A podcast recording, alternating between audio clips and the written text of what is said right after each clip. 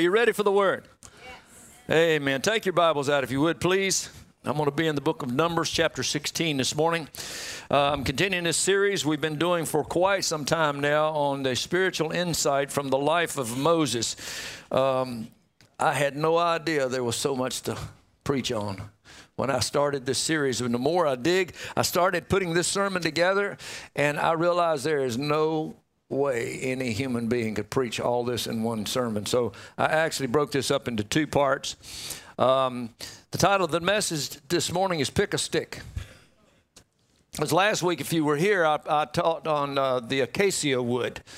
That, remember the Ark of the Covenant, everything in the tabernacle was made out of acacia wood. And uh, everything in the tabernacle all points to Jesus.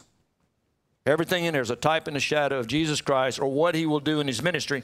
And the acacia wood was a part of that.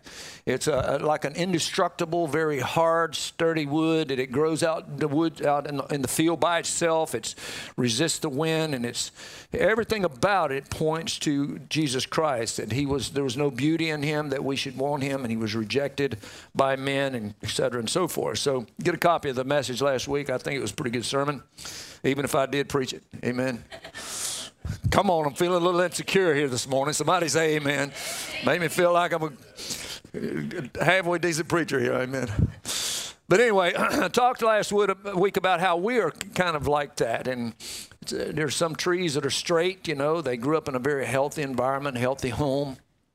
They grow in the woods around their family. There are other seed trees that plant all those trees, and other trees that are stressed. They're kind of like the acacia tree. They're, they experience stress their whole life. They're sitting out in the wind, and it's blowing the, them around. And how that when you cut that, you realize the wood is stressed, and some wood is wounded. Talked about a trees on my property that I hit with a backhoe, and every one of them diseased and died because they were wounded. And uh, people are like that. Sometimes you get wounded and you got bitterness and unforgiveness, and you just, it, it'll kill you. You know, some people are stunted. You know, they, they can't stay in one place long enough to grow. They're here and they're there and they're everywhere, and it stunts you. You know, if you keep cutting your roots and transplanting it somewhere, you're not going to grow. You need to stay put. Amen. Come on, somebody. That's a good plan. Anyway, and there's a process they go through. You know, you got to go in the woods, you got to search for that tree. You know, God's not going to just send people in, you got to go out and find them, right? Go out and you pick the tree, and then you got to cut it from the roots. That it's you got to cut, you got to separate from sin. You know, the roots that we grow up in, you got to die, right? You got to die to be reborn. And so we talked about that a little bit, and then you got to drag it out of the woods. If you just cut it and leave it laying there, it's going to rot. So you got to be separated from the world. So you got to drag it out, and then there's that whole process of putting it on the sawmill and cutting the flesh off of it and cutting it into boards, and then you just stick it up somewhere in the barn and let it dry. You know, there's a season of maturing that needs to take place before God can really use you. And then He selects you, and then He builds something beautiful out of you. And then I brought a little piece in here if you were here and showed you how that it wasn't quite finished, but we still use it in our home. You don't have to be perfect to be useful. All right? Nobody in here is perfect. God's still working on you. Amen. Amen. You feel God working on you this week? Amen. Now, we talked about the rod. I didn't bring my rod in here with me this morning, but how that the rod represents power and authority in God. And God gave Moses the rod and he used it for all kinds of stuff. He parted the Red Sea with it. Remember, he smote the rock and water ran out. When they fought the Amalekites in the valley of Rephidim, he held it up. Remember, and as long as he would hold it up, they would win the victory. Every time he would let it fall, they would lose. And so uh, Aaron and Hur helped him hold up his arms, and we preached a sermon on that. And today I'm going to talk about another stick. this is a stick that, too, too sadly, um, uh, a large group of the people, they picked the wrong stick. You, you ever played pixie sticks? Uh, well, not pixie sticks, pick up sticks, yeah. that game? You know, you hold a bundle of sticks together and you turn them loose and you got to pick one stick without moving the other one. If you pick the wrong stick, you lose the game. Amen. Well, they picked the wrong stick. Number 16, if you found your place there, verse 1. It says, Now Korah, the son of Izhar, the son of Kohath, the son of Levi. Now, what is he talking about? There's a generation here. They're all kin to Levi, all right? With Dathan and Abiram, the sons of Eliab, and On, the son of Peleth, the sons of Reuben. Now, this is Eli and Reuben were brothers, so this is Reuben's grandchildren, and this is Eli's grandchildren. All right, there's three of them uh, Korah, Dathan, and Abiram. So there's three men in their lineage. It says, These three men, they took men. Verse 2 And they rose up before Moses with some of the children of Israel, 250 leaders of the congregation, representatives of the congregation, men of renown. They gathered together against Moses and Aaron and said to them, You take too much upon yourselves. For all the congregation is holy, every one of them, and the Lord is among them. Why then do you exalt yourselves above the assembly of the Lord? Let's pray. Father, we pray, God, that not only will your, I know your word is anointed this morning, God. Your word is always anointed. But Lord, not only that you anoint your word, but God, you anoint the context of this sermon, Lord. I pray for the anointing of the Holy Spirit to come upon me, Lord, as I preach.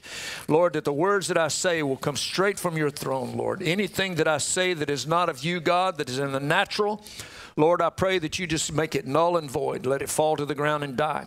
But God, every word that is spoken by the inspiration of your Spirit, God, I pray that it finds its target, God, and it grows inside of us, Lord.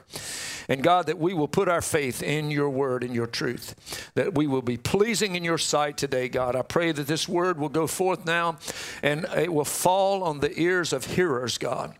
And Lord, that we will take that word then and be doers of your word and not just hearers only. In Jesus' mighty name, amen. amen. Now, let me ask you something. Whose idea was it to select Moses and make him the leader of the children of Israel? It's God's idea. We see that in Exodus chapter 3.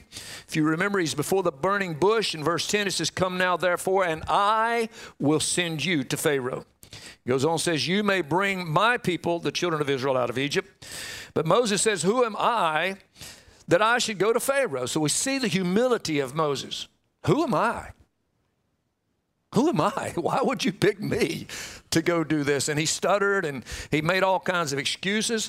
Verse 12 says, So he said, he meaning God, so he said, I will certainly be with you, and this shall be a sign to you that I have sent you. When you have brought the people out of Egypt, you shall serve God on this mountain. Then Moses said to God, Indeed, when I come to the children of Israel and, they, and say to them, The God of your fathers has sent me to you, and they say to me, What is his name? What shall I say to them? And God said to Moses, I am who I am.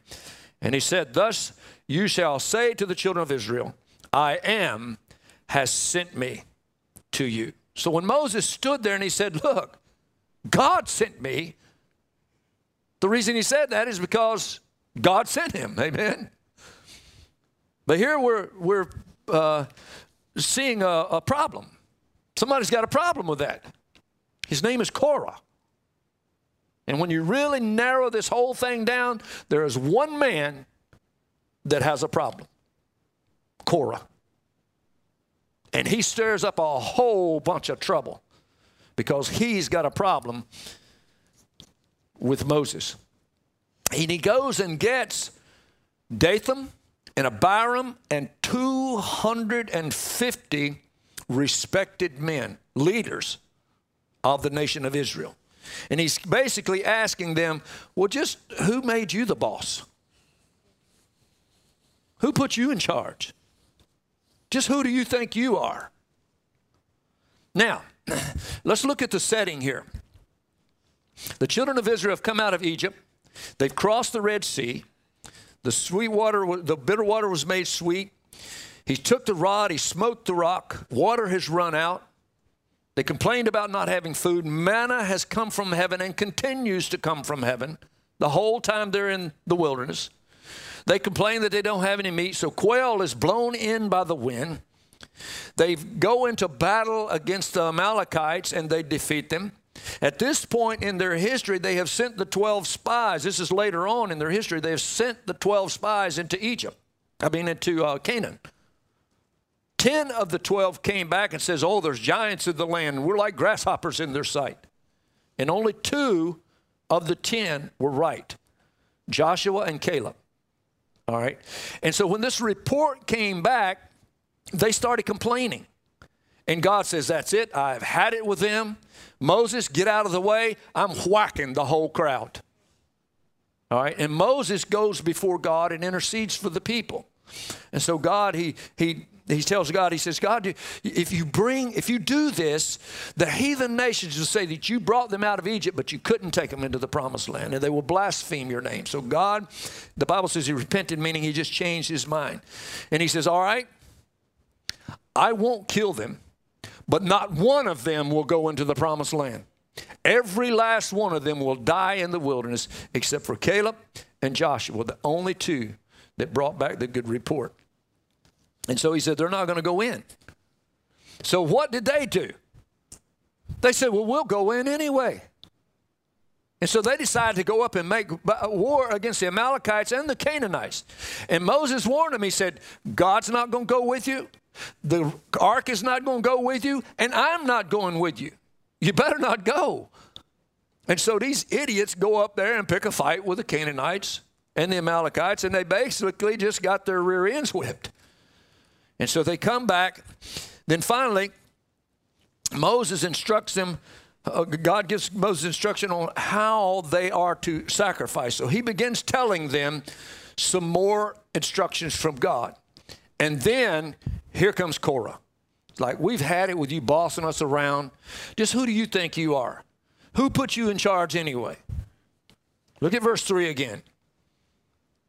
It says they gathered together against Moses and Aaron and said to them, now just take note, it's not just Moses he's got a problem with. He's got Aaron in his targets too, in his eyes, in his sights. He says, You take too much upon yourselves. Now, who, who is he? What is he doing here?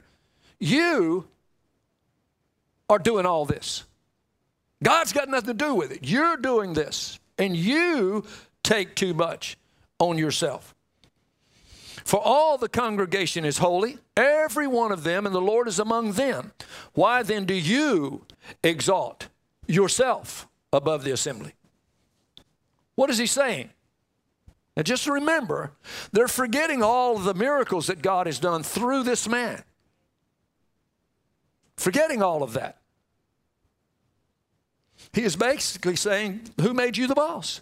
Just who do you think you are? This whole assembly is holy. What is he saying? You're not. We're all holy, but you're not holy. The whole assembly is holy. And he says, The Lord is among them. What is he saying? God's not with you. He's with them, He's with us, but He's not with you.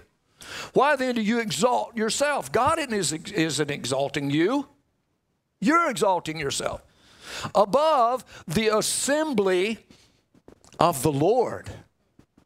You got you got to really study to see what is being said here. What he's implying is these are all of God, but you're not. This is the assembly of the Lord. And basically what he's saying is every one of us we're all against you. And so here you've got Nathan, you've got Korah, uh, Dathan and Abiram, 250 leaders, and the whole congregation against Moses and Aaron. Have you ever felt like you're standing alone? Huh? You ever felt like the whole world's against you? Well, let me tell you something, brother. If God be for you, who can be against you? Right? Me and God is a majority. Amen. Come on, somebody. Now that's good stuff right there. Well, who is this guy, Korah? Korah is the grandson of Levi. Now, Levi is the Levitical priesthood. Remember, there's Abraham, Isaac, and Jacob. Jacob had 12 sons, which were the 12 tribes of Israel. Levi was the priestly tribe. All of them received an inheritance, all 12 of them. Levi actually didn't receive an inheritance because he is to minister to all of the tribes of Israel. All right? And so Korah is actually a Levitical priest. Korah's father and Moses' father were brothers. So, what does that make them? They're first cousins. So, this is a family squabble on top of everything else. not only that, but he was a chosen minister of God. I mean, this is not just some yokel that came out of nowhere. This is a holy man of God, chosen by God to perform the duties of the tabernacle. This is a very highly honored position that this man already has. They were in charge of taking the tabernacle down, setting it back up again, keeping the showbread fresh, keeping the lamps all trimmed in the Holy of Holies, keeping the incense burning. They would take all the offerings when they came in. I mean, he had a very prestigious position among the people already, but he was not content. He was discontented. And this thing was brewing in his heart, and Moses had no idea what was going on inside of this man's heart because he was envious. Envy is the enemy of faith and contentment. Because basically, if you're envious of somebody, what you're saying is, God, you don't know what you're doing. My faith is not in what you've called me to do. My faith is in what I would like to do because I'd like to be doing what they're doing. So, God, you, you, I'm not content. My faith is not working because I'm not doing what I want to do. He was jealous. Now, jealousy is not a bad thing, all right? In fact, if you look up at the word jealousy in the Bible, you know who it refers to almost in every case? God. God is a jealous God. Basically, he's just saying, I won't share my wife with you. He said, I'm not going to share my wife with anybody else. I'm a jealous man over my wife. I'm not sharing her with you guys. I mean, come on. I don't think any of you guys out there that are married plan on sharing your wife, all right? Are you jealous? Come on. So it's not necessarily a bad thing unless it's an unholy jealousy, an unholy envy. He was ambitious. Now, some people say all ambition is bad. I don't believe that. I think you ought to be ambitious. I preached a sermon one time says you got 10 seconds to get enthusiastic or get out of my office. Remember that? You need to be enthusiastic about the things of God. But there is an unholy uh, uh, ambition. And Korah had an unholy ambition, and it led to bitterness, which led to apostasy.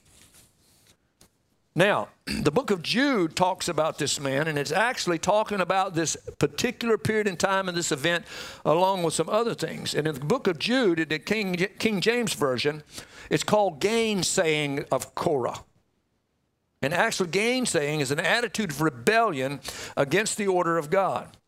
The things that God has established or, or ordained. So he was rebellious against God because he was jealous and envious of what other people had, what Moses had. Not only was he rebellious, but he led other people into his rebellion. The church, it's one thing for me to be upset about something.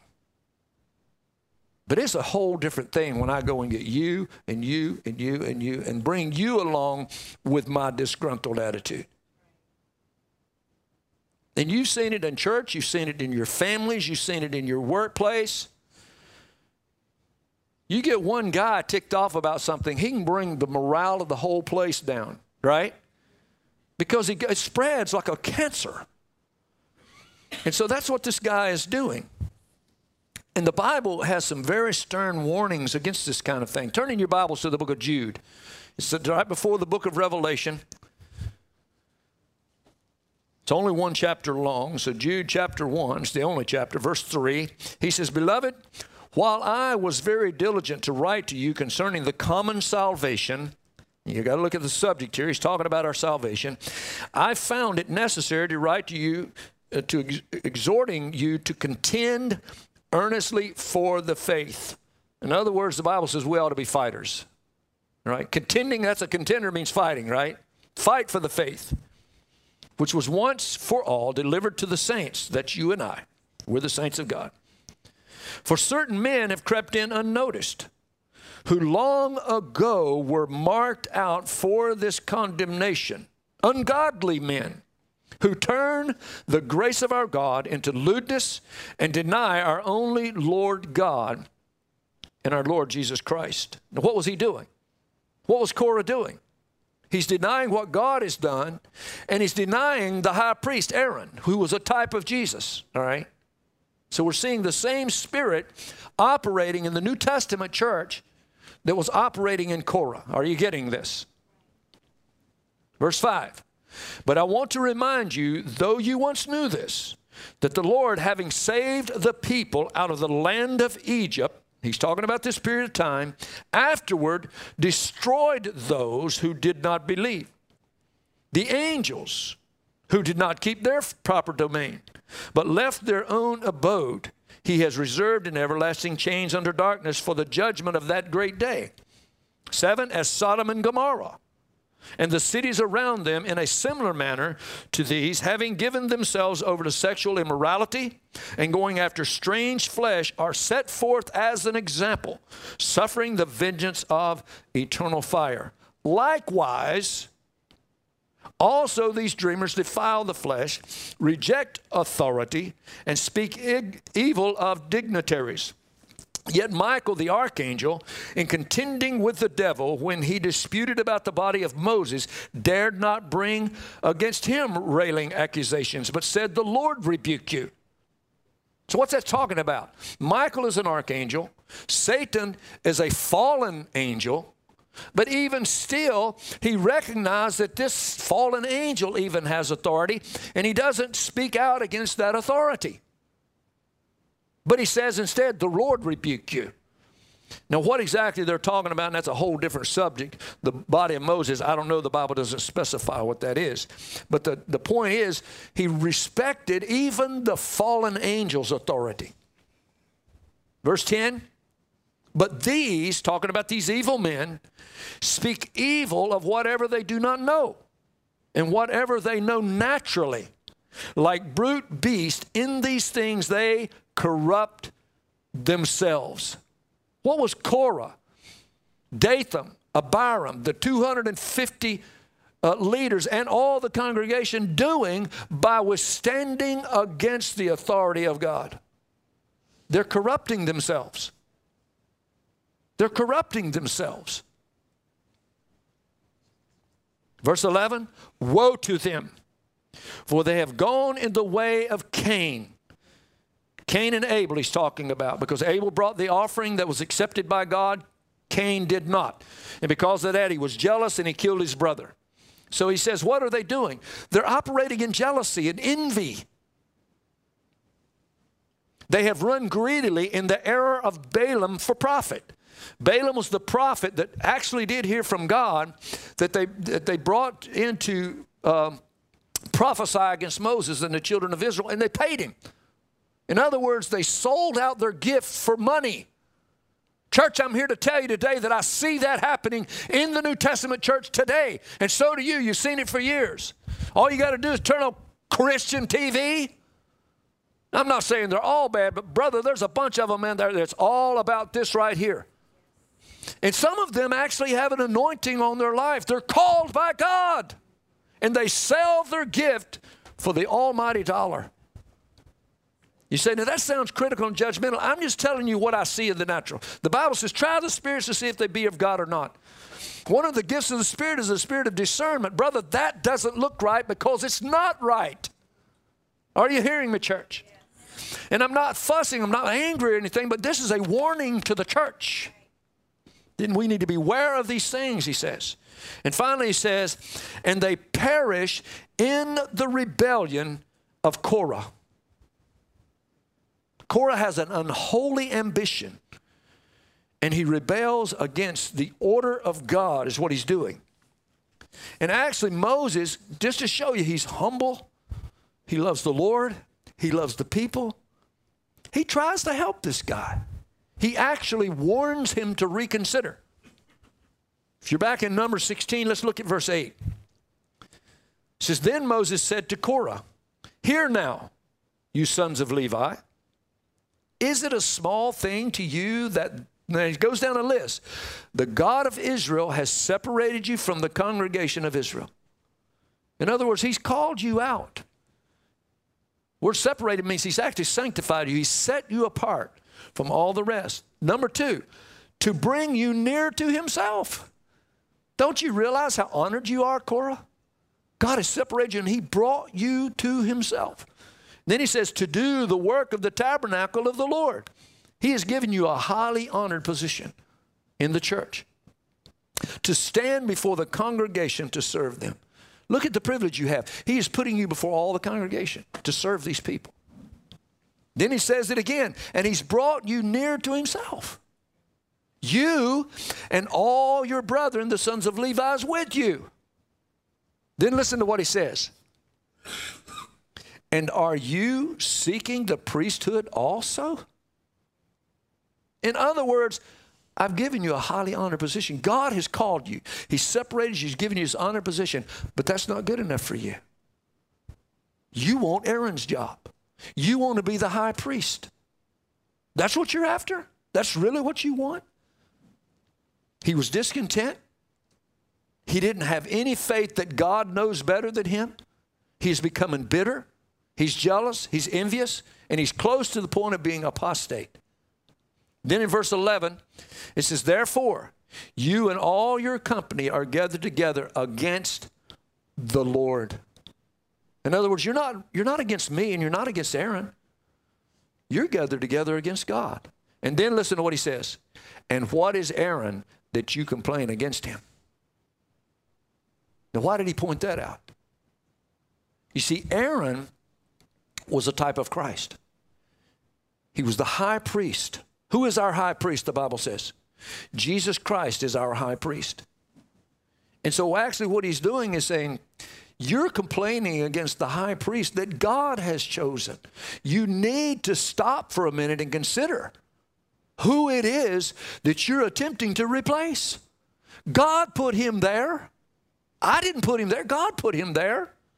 And you're attempting to replace him.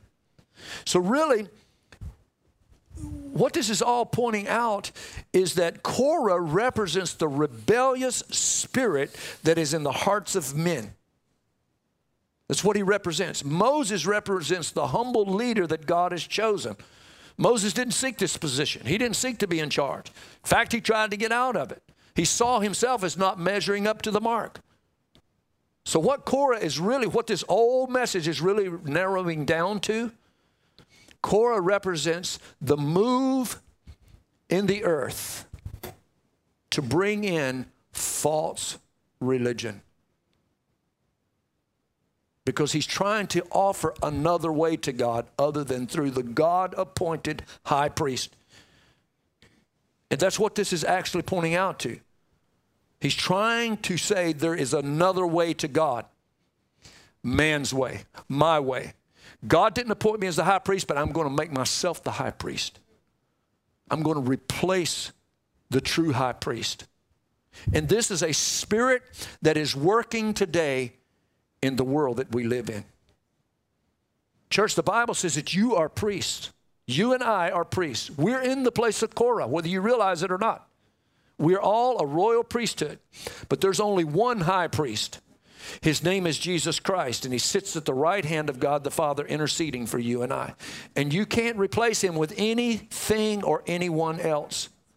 And when you attempt to do that, you are operating under the demonic spirit of Korah.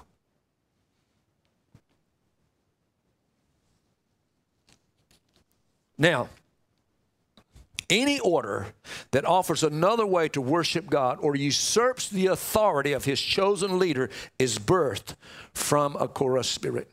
And we call it a Korah spirit because we, we tend to, in our biblical terms and in our church world, we kind of try to name tag things so we understand it better. John Paul Jones, I don't know if you've heard of him, he wrote a book called Unveiling the Jezebel Spirit. And in that book, he refers to the Korah spirit, the Absalom spirit, and he says they're actually all associated and connected to the same demonic spirit. What, he, what we know as, as the Jezebel spirit. They're all related because they all have the same characteristics. It's a demon. It's a demon at work. I'm not saying the man was possessed by a demon, but it attached itself to him, whispered in his ear, lied to him. He believed the lie, and he began to act on the lies that he was believing. And this is a serious matter. And, and number 16, the rest of that, chapter 12, I'm not going to read it for, for sake of time, but they, they continued to complain and they, they tell Moses, You've brought us out here to destroy us. And Moses finally had it. He said, i tell you what you do. This is what you do. You get a, a censer, you put fire in it, you put incense on it, and all 250 of you, you go get your censer, you get fire, you put incense on it. You stand in the door of your tent. We'll stand at the door of the, of the tent, tent of meetings. Me and Aaron, we will get our censer and we will stand there. And the one God chooses, he will choose that day. All right, so they all go get their censers and they show up.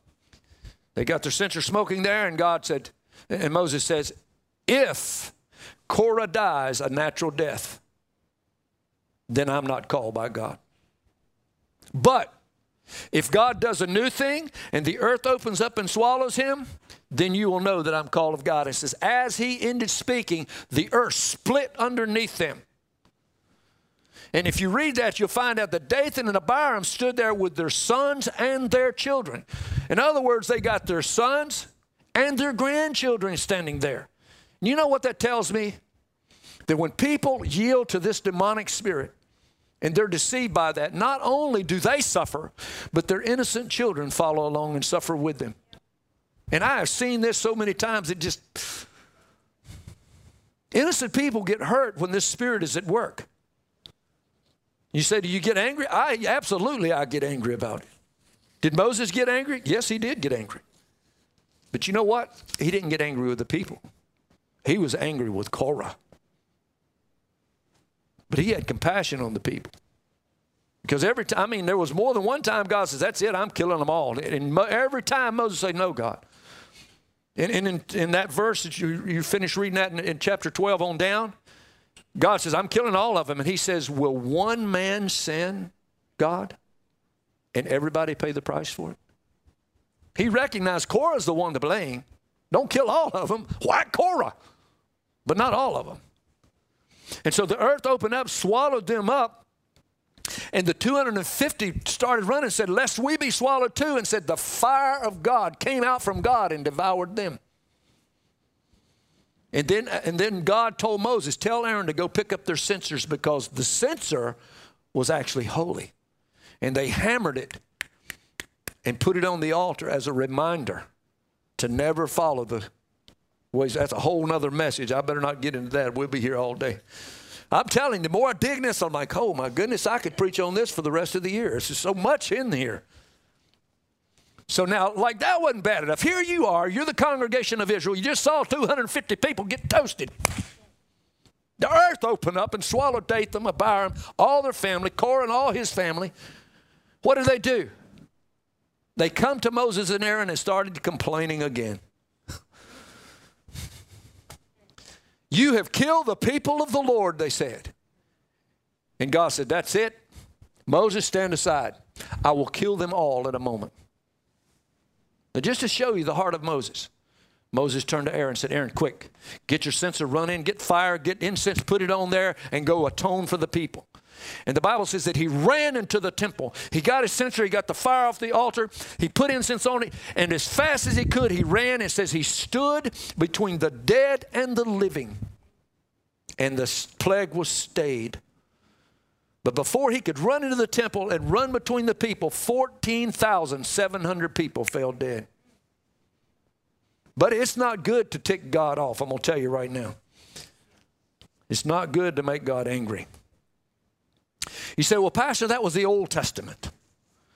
That doesn't apply today. I want you to look again at book of Jude, if you would, please. Because this is a warning not to the Old Testament. This is a warning to the church. Are you still with me? Say amen. amen. I'm almost done. I only got 15 pages left to do. I'm just kidding. hey, it's cold outside. We got to let the snow melt anyway before we can go home, right? What time is it? Oh, my goodness, I got a long time to preach in. Verse 11, let's read it again. He says, Woe to them, for if they have gone in the way of Cain, they have run greedily in the error of Balaam for profit, and they've perished in the rebellion of Korah. Verse 12 says, These are spots in your love feast. This is to the church. In other words, he's saying, They are among you. They're in your love feast while they feast with you. Are they in the New Testament church? Oh, yes, absolutely. They feast with you without fear, serving only themselves. They are clouds without water, carried about by the wind, late autumn trees without fruit. What is it talking about? They look like you're going to get some water out of it. How many of you know you got to have water or stuff doesn't grow? Right? If I come in and preach and it, it's all just fluff, but there's nothing to really water your spirit, you're never going to grow. And what he's saying is they got water, but uh, clouds, but there's no water in them. They're late autumn trees. Remember the tree that Jesus said he saw it and there should have been fruit on it? And when he got up there and there's fruit on it, he cursed it. He said, That's what these are. There should be fruit on them, but there's no fruit on them. He says they are twice dead, pulled up by the roots. What does that mean? All right, because this is talking about the New Testament church, right? They're twice dead. I told you, you go into the woods and you cut the tree off, right? You got to separate it from the sin that it grew up in, the roots. You replant it in Jesus Christ. Now it's dead again. They're twice dead pulled up by the roots. Raging waves of the sea, foaming up their own shame, wandering stars, for whom is reserved the blackness of darkness forever. Now, Enoch, the seventh from Adam, prophesied about these men, also saying, Behold, the Lord comes with 10,000 of his saints to execute judgment on all, to convict all who are ungodly among them of their ungodly deeds which they have committed in an ungodly way, and of all the harsh things which ungodly sinners have spoken against him. I would expound on that, but let's go on. 16, these are grumblers, complainers, walking according to their own lust, and they mouth great swelling words, flattering people to gain advantage. What did they do? Oh, all these people, the whole assembly is holy. You're all holy. Doesn't matter y'all going to hell, but you're holy. Right? Flattery. We're all, the Lord is among them. God is with us. So he's flattering them. Ring, ring, ring. Hello. God just put you on my heart today. You're so special to the Lord. What are they doing? They're flattering you. God has such a great job He wants you to do, blah, blah, blah. Guy's in sin. He needs to be rebuked and corrected, but you're just pumping them and flattering them. And you ever seen it? Some of you know what I'm talking about. Flattering people to gain advantage. But you, beloved, remember the words which were spoken before by the apostles of our Lord Jesus Christ, how they told you that there would be mockers in the last time who would walk according to their own ungodly lust. These are sensual persons who cause divisions, not having the capital S P I R I T Spirit. They don't have the Holy Spirit. So, what is he saying? If you follow the ways of Korah, you're going to perish. That's what he's saying and it is active in the church of Jesus Christ. Now, real quick, I'm going to blitz through this so fast, you, if you blink, you'll miss it. I'm going to give you seven characteristics of this spirit, how you can recognize it. Number one, it always attaches itself to influential spiritual persons. Korah had, had 250 men who were renowned, they were respected leaders. Number two, it draws others into its plot. I say it because I'm talking about a spirit at work in the hearts of men. It draws other people into its plot. It started off in verse 1 and it named all these people. It says, and they took men, and he took 250 with him. This thing never operates alone because its goal, like all demons, is to steal, kill, and destroy as many as it can. This is a spirit that is at work in the New Testament church, not to turn your attention to, to Jesus, but to turn your attention to me, the demon spirit, and draw you away from the things of God to something else. That's the goal of this spirit. Number three, it has no fear of God. Jude said they feast with you without fear. You tell them that they're doing something wrong, that God, the wrath of God is going to judge them, and they don't believe that. They have no fear of God. This is also revealed in the way that they showed disrespect towards Moses and Aaron, who were appointed by God, accusing them of being unholy and exalting themselves when actually it was God who had exalted them. Number four, they always promote themselves Jude says that they feast with you with fear, serving only themselves. You be careful when people are always praising themselves, when everything they do is all about me, and always giving you a spiritual sales pitch. Number five, they all they're always divis, divisive. Verse 19 in Jude it says they are sensual persons who cause divisions, not having the Spirit. See, they divided the whole body. The body was, I don't know that the whole congregation would have turned against Moses. But this one man started this and he pulled 250 people into this. Somebody has been busy. One guy gets ticked off. The next thing you know, there's 250 people upset. Two of his cousins, Dathan and Abiram, of the sons of Reuben, are upset. And then all the somebody has been on the phone, brother. Are you hearing me, church? Somebody has been on the phone. Well, what do you think about this? Well, they said such and such, and I thought, blah, blah, blah. what do you think? Did you think that? Blah, blah, blah, I'm telling you, that is a demon spirit at work. You need to say, "Get me behind, get thee behind me, Satan. You are an offense unto me. My ear is not a trash can. Don't call me again. I rebuke you in Jesus' name." Brother, this is what this is: a spiritual mutiny. And friend, there's only two sides to a mutiny. Amen. Come on. And Jude is actually saying, I'm warning you, church, if this happens, make sure you're on the right side. Number six, it recruits followers through flattery. You're all holy. The Lord's with you. He's with us. Come on. Proverbs 27, verse 5 says, Open rebuke is better than secret love. And faithful are the wounds of a friend, but the kisses of an enemy are deceitful. The kid, are you hearing this, church? Come on, sometimes the best friend you got is the guy to look you right in the eye and tell you things you don't want to hear. Sometimes that's the very best friend you've got. But the guy's always mm, kissy poo and stuff. It's deceitful. And I'm going to tell you something, church. I got just enough flesh in me. I can't stand a two faced, backstabbing troublemaker.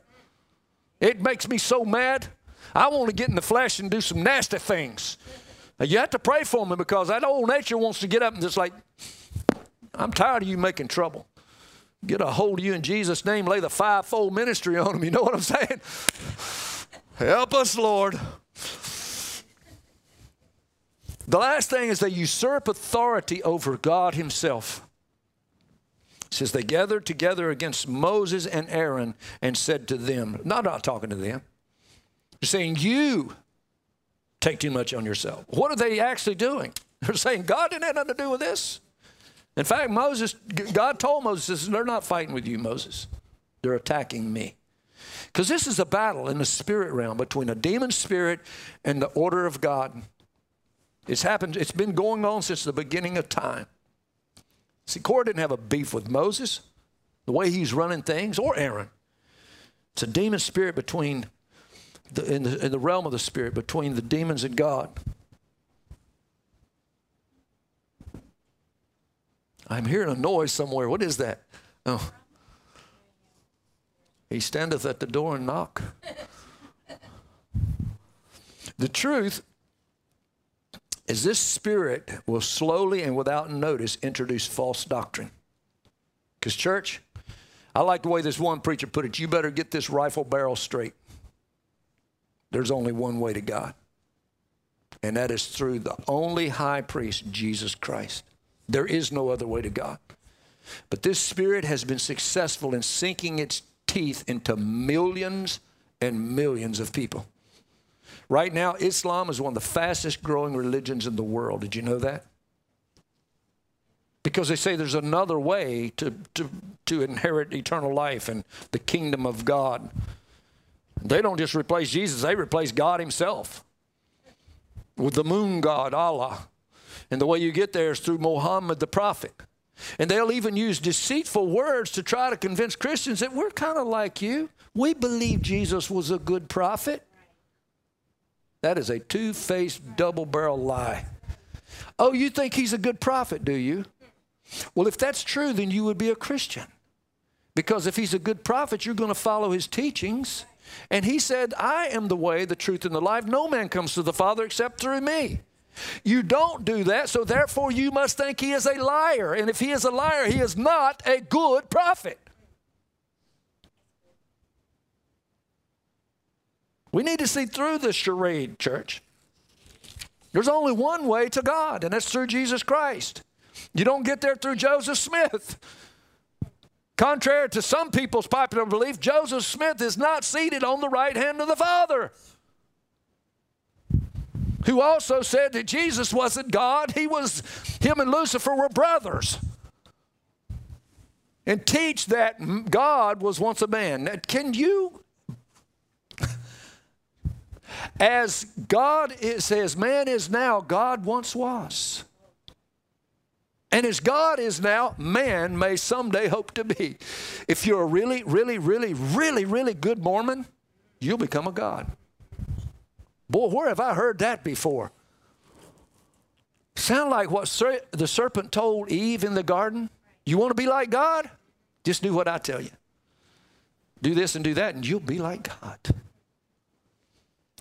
Church, I'm telling you, it's, it's, this spirit has been at work a long, long, long time.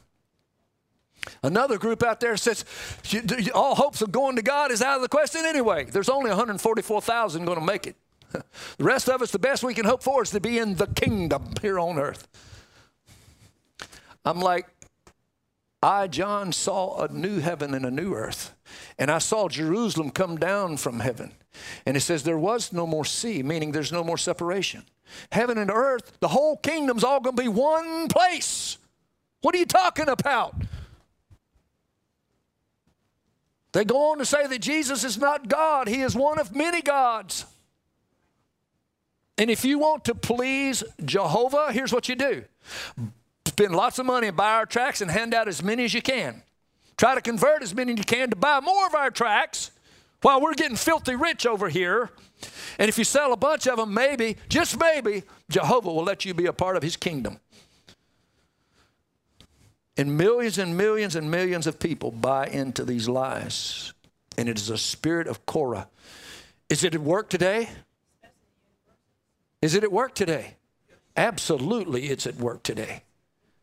And, church, there is only one way through Jesus Christ. And we need to know that. You don't get there through Joseph Smith or Brigham Young or Mohammed. You don't get there through Charles Taze Russell, Ellen White, Herbert Armstrong, the Pope, St. Mary, St. Jude, St. Francis, St. Nicholas, or the Easter Bunny. you get there through Jesus Christ. And we need to contend for the faith. It's creeping into the church today. The church that's really got it right through this whole unity movement. Just leave your doctrine at the door. We, we don't talk about doctrine. Just come on in here. We're just going to all love on each other. We're just going to have a good time. Because salvation is universal. Everybody's going to get saved anyway. Nobody's going to hell. We're all going to get saved. It's all unconditional. You don't have to do anything. Just come to our church and let's party. The seeker friendly churches.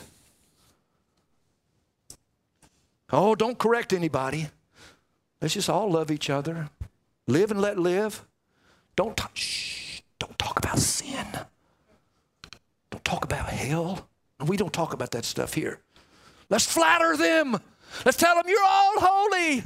Oh, God's got put this smile on your face. God's got a plan for you. Oh, He's going to do you good and da, da, da. and lull people to sleep in their sin. What did God tell Timothy through Paul? 2 Timothy chapter 4 verse 1 I charge thee before God and our Lord Jesus Christ who shall judge the quick and the dead. Who is that? If the same spirit that raised Christ from the dead dwells in you, he will quicken your mortal body. He's talking about the Christians. God is going to judge the Christians and those who are dead in their sin at his appearing in his kingdom. Preach the word. Be instant in season and out of season. Reprove them, rebuke them, and exhort them with all longsuffering and doctrine. For the time will come when they will not endure sound doctrine, but after their own lust the crowd that is following Korah after their own lust shall they heap to themselves teachers, the Korah spirit, having itching ears, and they shall turn away their ears from the truth and shall be turned into fables. Brother, I've seen that spirit has been at work. I've seen it my whole life. I've had it come in here. Oh, well, Pastor, you ought to preach more on love. You ought to preach more on grace. You ought to preach more on tolerance. Let me tell you something. The most loving and gracious thing that I can do or you can do is tell people the uncompromised truth of God's Word. And as far as tolerance, Christianity is the most intolerant religion on earth because Jesus and God are the most intolerant spiritual beings that's ever existed. God does not tolerate sin, church. Because of sin, his judgment came on. It cursed the serpent, it cursed the man, and it cursed the very earth. He doesn't tolerate sin, he hates sin.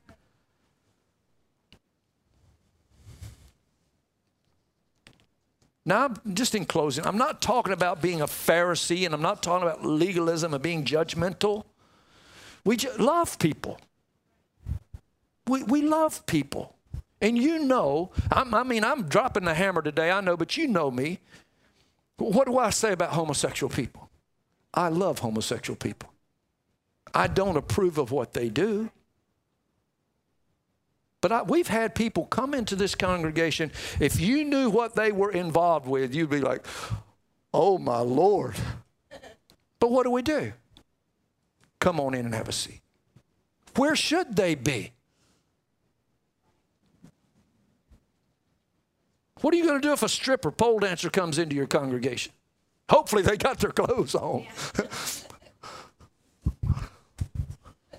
if they don't, we'll get them a modesty garment, but they're coming in. Amen. Where else should they be? Behave yourself back there, no. Where else should they be? Sitting under the Word of God. Jeannie's getting ready to work out at the plant. I told her, I'm getting her ready. I'm like, honey, she's going to work an outage out there.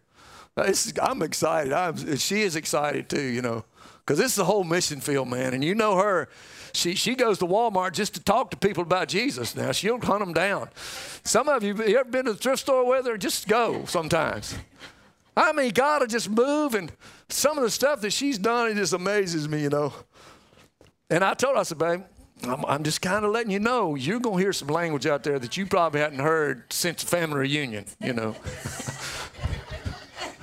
Her family reunion. Only you're going to hear a lot of it, you know. I said, but honey, don't try to correct them. Uh, you don't need to correct them. Just love them. Just love on them. All right. Our greatest witness shouldn't be what we say. Should be what we do. Right. The Bible says that you're an epistle read by all men. They're reading the pages of your life and what you do every day, the way you react. When they come up, so sometimes they'll come up and they'll start dropping them boy F bombs and stuff just to see what you're going to do, how you're going to react to that. Because they're trying to get you to, especially if they know you're a Christian, because you're convicting to them, just get away from me. I don't want you around me. So I'm going to really cuss really good so it'll offend you and you're going to leave me alone. What messes them up is when you don't let that bother you at all. You just go and love them anyway. You know, you don't laugh at their dirty jokes and you don't go along with it, but you love on them. So I'm not talking about being harsh and mean and cruel and judgmental. I'm talking about loving people, but you got to contend for the faith, church.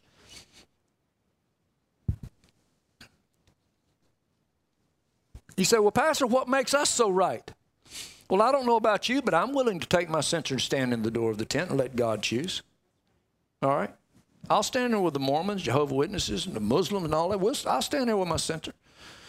We'll see who the earth opens up under and, and catches them. I, yeah, I'll stand there. You say, well, can they all be wrong? Well, 10 out of the 12 were. How many was wrong in the days of Noah? Huh? What does the Bible say? As it was in the days of Noah, so shall it be in the days of the coming of the Son of Man. Do we believe we're right? Absolutely, I believe I'm right. Would I stand at the door of the tent with my censer? Yes, sir. And let God choose. And if I'm wrong, I'll go down the pit believing I'm right. I'm deceived then, I guess. But amen. That's part one. You well, what about the sticks? I thought we were going to talk about picking the wrong stick. That's part two. You got to come back next week for that.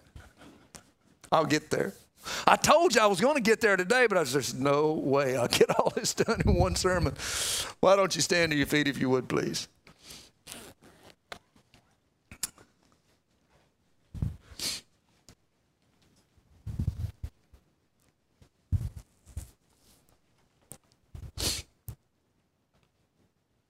Hallelujah.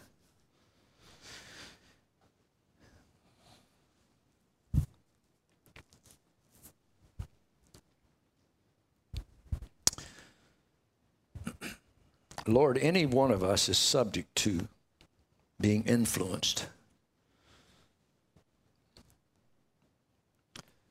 by a demonic spirit. Lord, we he's constantly trying to distort your truth speak lies to our thinking, Lord. Make us doubt our faith, God.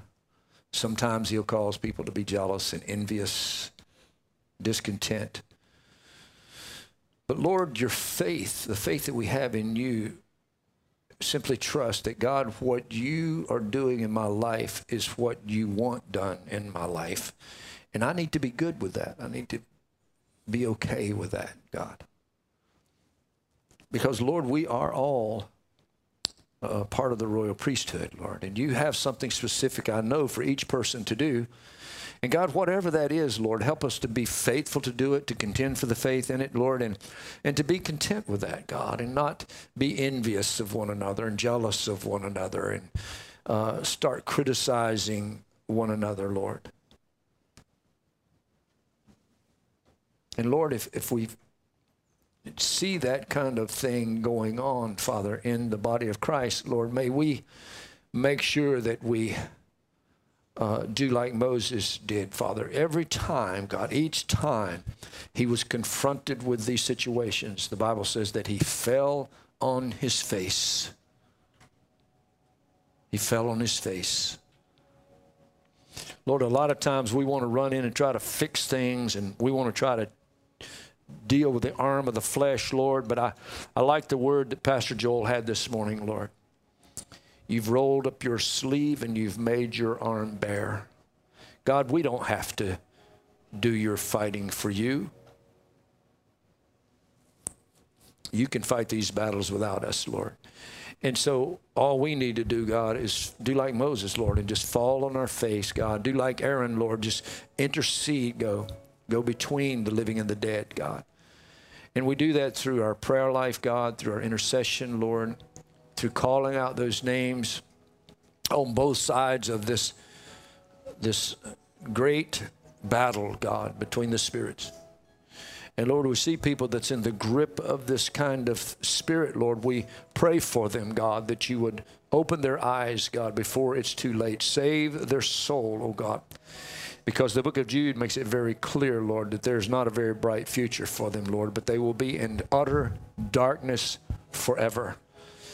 And so, Lord, we pray for those that would yield to that kind of thing, Lord. God, you know that in my own ministry, Lord, and in the ministry of my father, uh, God, I have seen this thing rear its head many times in the body of Christ, and many people get hurt, Lord.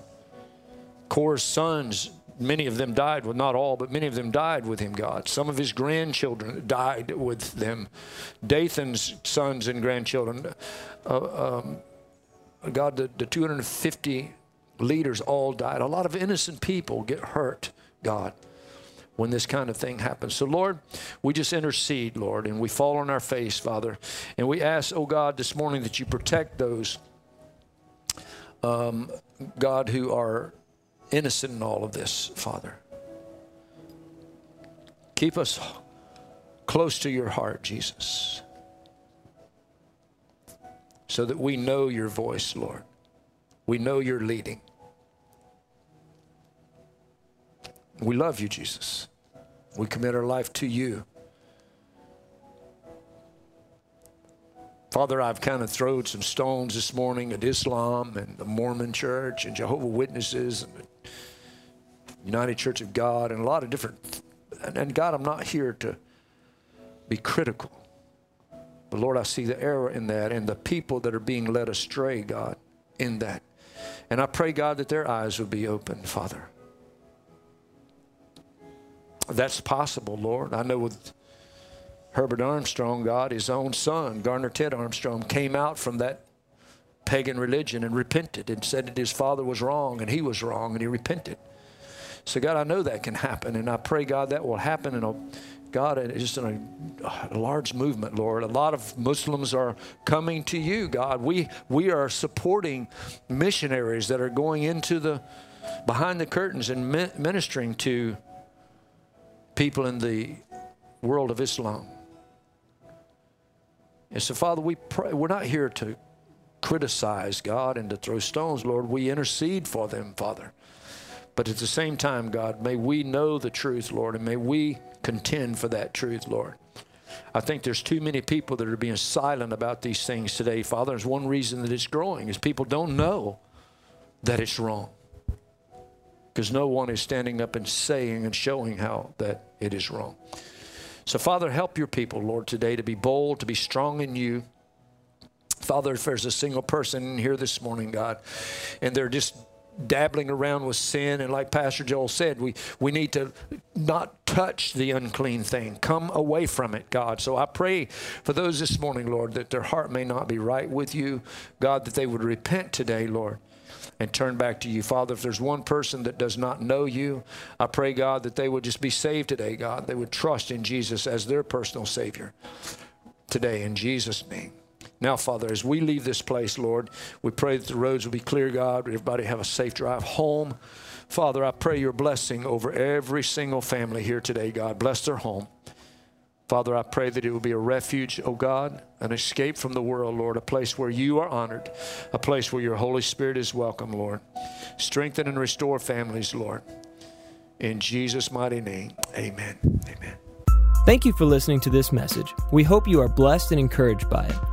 Central Virginia Assembly of God is located on 5052 Cross County Road, Mineral, Virginia 23117. If you would like more information about the church, visit us at centralvaag.org or call 804 514 2413. We would love to hear from you. God bless.